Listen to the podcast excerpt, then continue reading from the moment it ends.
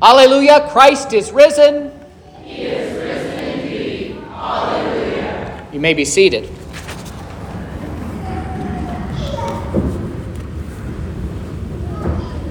You probably noticed on your calendar this morning that in addition to it being the sixth Sunday of Easter, it's also Mother's Day. And I wanted to say a brief word about this holiday in a world that has so confused gender roles and what it is to be a mother and a father. The scriptures give us the, an overwhelming case that it is God Himself who has established the divine office of motherhood. I've been reading through the Old Testament here in the last couple of weeks since we finished uh, our Gospels reading over the season of Lent, and I'm always struck when I read the books of Moses, Genesis through Deuteronomy, how often it is said of God that He is the one that opens the womb and gives the gift of life. We live in a time and place where we think that we are in charge of our reproduction, that God that we that we've kind of cut God out of the equation. We can decide when and where to have children and all of these things. But the scriptures are clear. It is God who gives the gift of children. No more important place can be seen is when God Himself opens the womb of the Virgin Mary and gives her a son, the Christ, who is our Savior. God also speaks volumes about this office, enshrining and protecting it with the fourth commandment. We hear in that commandment, honor your father and your mother. With that word, honor, God is placing fathers and, for our purpose this morning, mothers right next to himself in terms of the glory and honor that are due to them because of their office. That he has put his authority into mothers in order to raise and care for their children. And so, you who are mothers in our congregations, know that the Lord Himself has established your office and will provide for you, will forgive you in your shortcomings, but will also crown you with glory and honor here in this life through the gift of children that He's given to you as a heritage, but also in the life to come. And so today, when we hear about praying, pray for your moms. And now to our text. I'm always fascinated by the notion that prayer is something that must be taught. It doesn't come to us naturally.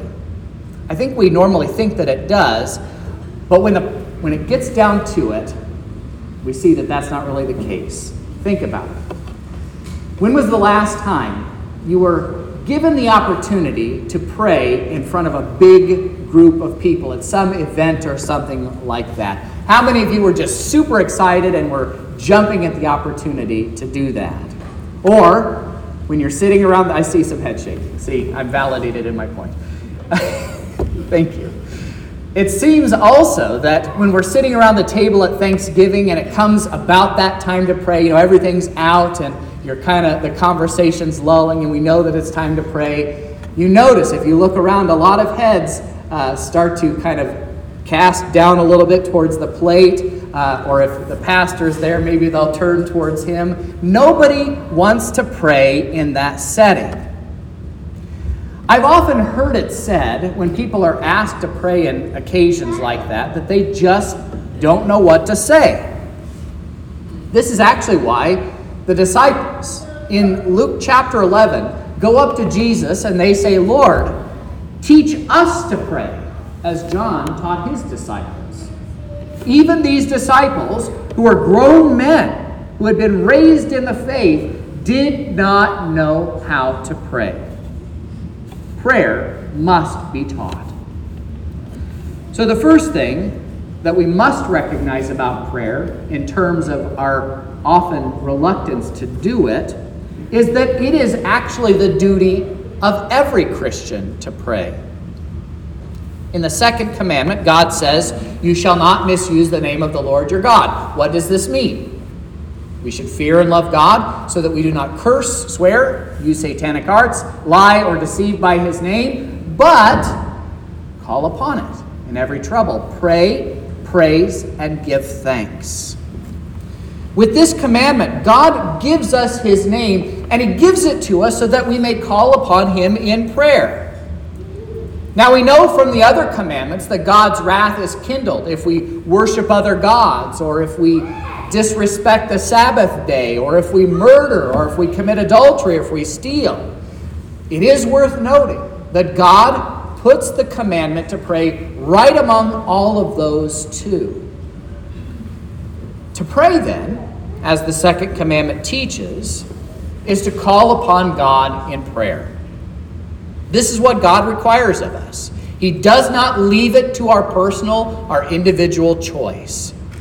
It is our duty, it is our obligation to pray if we want to have the name Christian and be considered followers of Jesus. Just like it is our duty and obligation to honor our mothers. It would be improper for a son to say to his mother or father, What is the use of obedience, of being obedient? I'll do what I want. What difference does it make? But here stands the commandment. It's not left to my choice whether or not I can pray, but I must do it because God has commanded me to do it. Now, it might be tempting to leave praying to your pastor. He gets paid to do that, right? He's been trained, he went to seminary, he ought to know how to pray. Now, I don't want you to mishear me on this. It is good for you to ask me to pray for you. In fact, I really love to do it. I often pray for the congregation as a whole and for you as individuals as different concerns and reasons arise. But the fact of the matter is this that my prayers are not any holier or of better quality than yours. God is not more pleased by my prayers because I wear the collar than He is for you if you wear a blue collar or a white collar or whatever kind of collar or no collar at all. God does not care that I'm a pastor and thus does not hear my prayers any more than He hears yours. So, God's commandment stands for you too. This is one of the reasons that we probably shouldn't go along with the unbiblical practice of praying to the saints, by the way. The idea there is that we're asking them to pray for us in our various needs, right? Well, their prayers are not any holier than ours.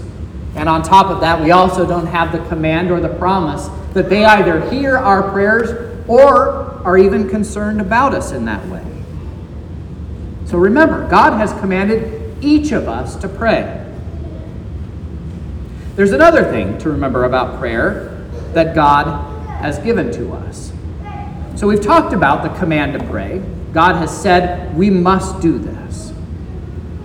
But I believe the greater reason for prayer is that God has also promised to hear our prayers.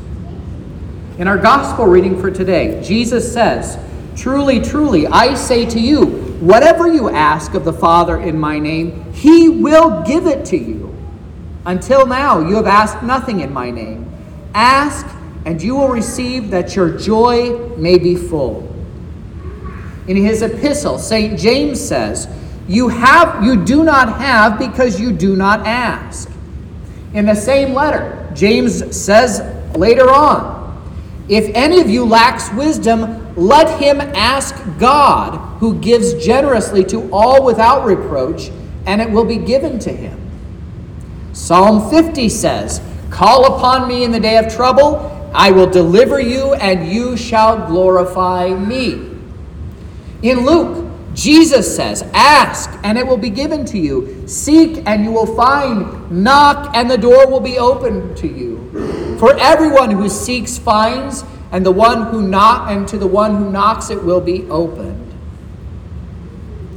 Think about all of the examples in Scripture of answered prayer. Our Old Testament reading provides us with a really good one.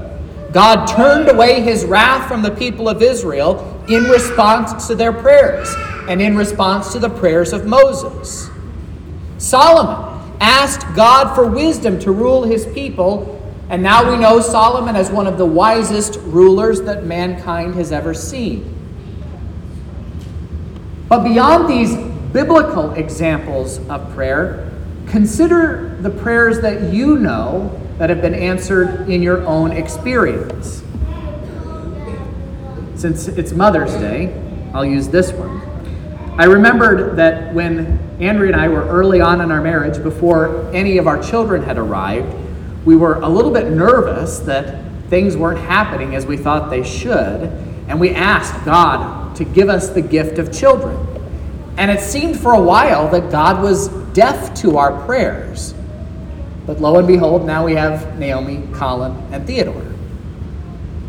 God has promised to hear our prayers. So, what prayers of yours has God answered? So, with that in mind, let's talk now about what it means to pray with all your heart, as the scriptures often command us. You know the desires of your heart, and we also know from the scriptures that God wants to hear them. So, for instance, how many of you ask your children questions just to get them to talk to you? At dinner, we have this routine where we will ask the kids, you know, how was your day at school? And usually we get the, the famous one word answer Oh, it was fine. Oh, it was good. And then we sort of have to coax more details out of them. Well, what was good about it? What was fine about it? What's something fun you did today? What's something you learned? I see some other kids smiling, so this is not just at our house, which is good. But why do parents do this? Why are we so concerned about the days that our children have had? I know that when I ask my kids those questions, they're probably not going to answer anything that's earth shattering or surprising. So, why do we do it? We do it because we love our kids. We want to hear from them. And likewise, God, who is our Father in heaven, invites us as his dear children to call on him as children call upon their earthly fathers and mothers. So, likewise, God does not limit you to the number of times or the number of things that you can ask for him in prayer. But, just like your parents, that they know that giving you candy for every meal is probably not a good thing for you. They're not going to give you anything that's harmful to you, hopefully. God the Father, in the same way, is not going to give you anything that might harm you or your salvation later on. But ask. God has promised to hear your prayers.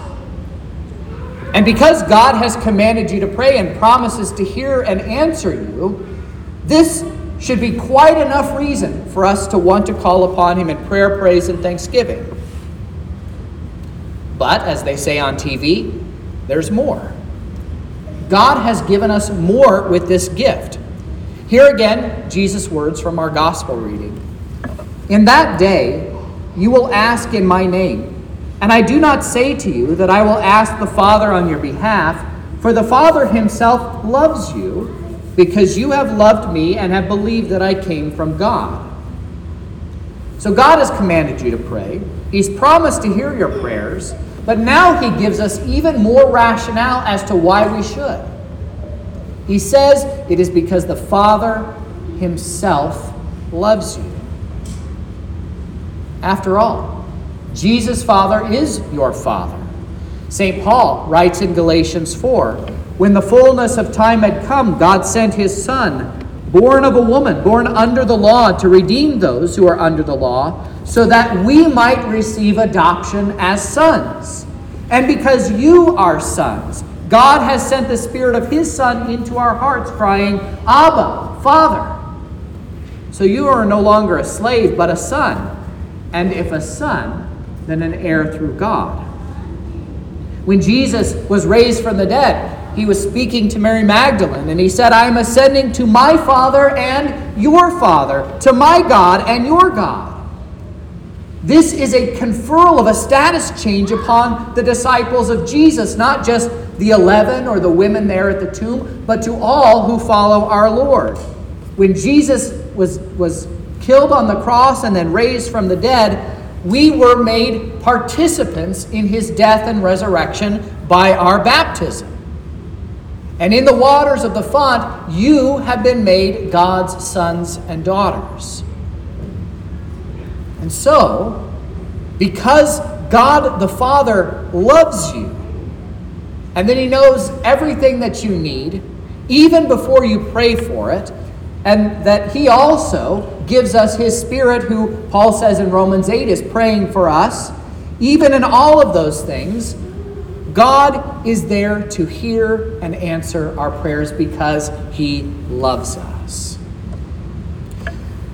We know that when we pray the Lord's Prayer, for instance, that God is pleased with these petitions and wants us to pray them because He Himself has commanded us to pray in this way.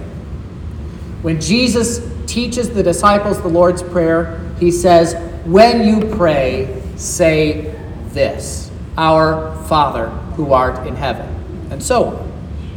We know that God is pleasing, is pleased to hear that prayer from us. Indeed, the Lord's Prayer contains everything that we might need or want in prayer. So let the world mock us for our prayers, which they often do in these gray and latter days. But we can pray in confidence. We can pray the Lord's Prayer in confidence, knowing that Jesus himself would have us pray in this way. For when a Christian prays, Dear Father, thy will be done, God looks at us from on high and he smiles at us and he says, Yes, dear child, it shall be done because I have promised it, despite what the devil and the world and even your sinful flesh say. So, what a wonderful gift this gift of prayer is that God has given to us. Yes, God has commanded us to pray, but He has also promised to hear our prayers.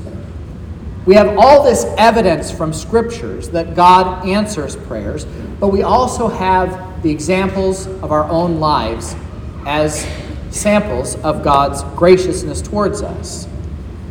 We know that God gives will not give us those things that are harmful to us or harmful to our salvation. But what he does give to us, he gives to us out of his fatherly divine goodness and mercy toward us without any merit or worthiness in me. This is the true love that our Heavenly Father showers upon us. Because Christ has reconciled us to the Father by his all availing sacrifice and death at the cross, we know that the Father truly loves us. This means that our baptism into Christ, as the scriptures tell us, make God our Father, and that we may address him thusly in prayer. And so, dear saints, let us approach our God daily. And let us approach Him often in prayer, knowing that He has invited us to call upon Him. Ask Him, as dear children ask their dear Father, not just because He has commanded to pray, but He has promised to hear you. Alleluia! Christ is risen. He is risen indeed. Alleluia. And now the peace of God, which passes all understanding, keep your hearts and minds through faith in Christ Jesus our Lord.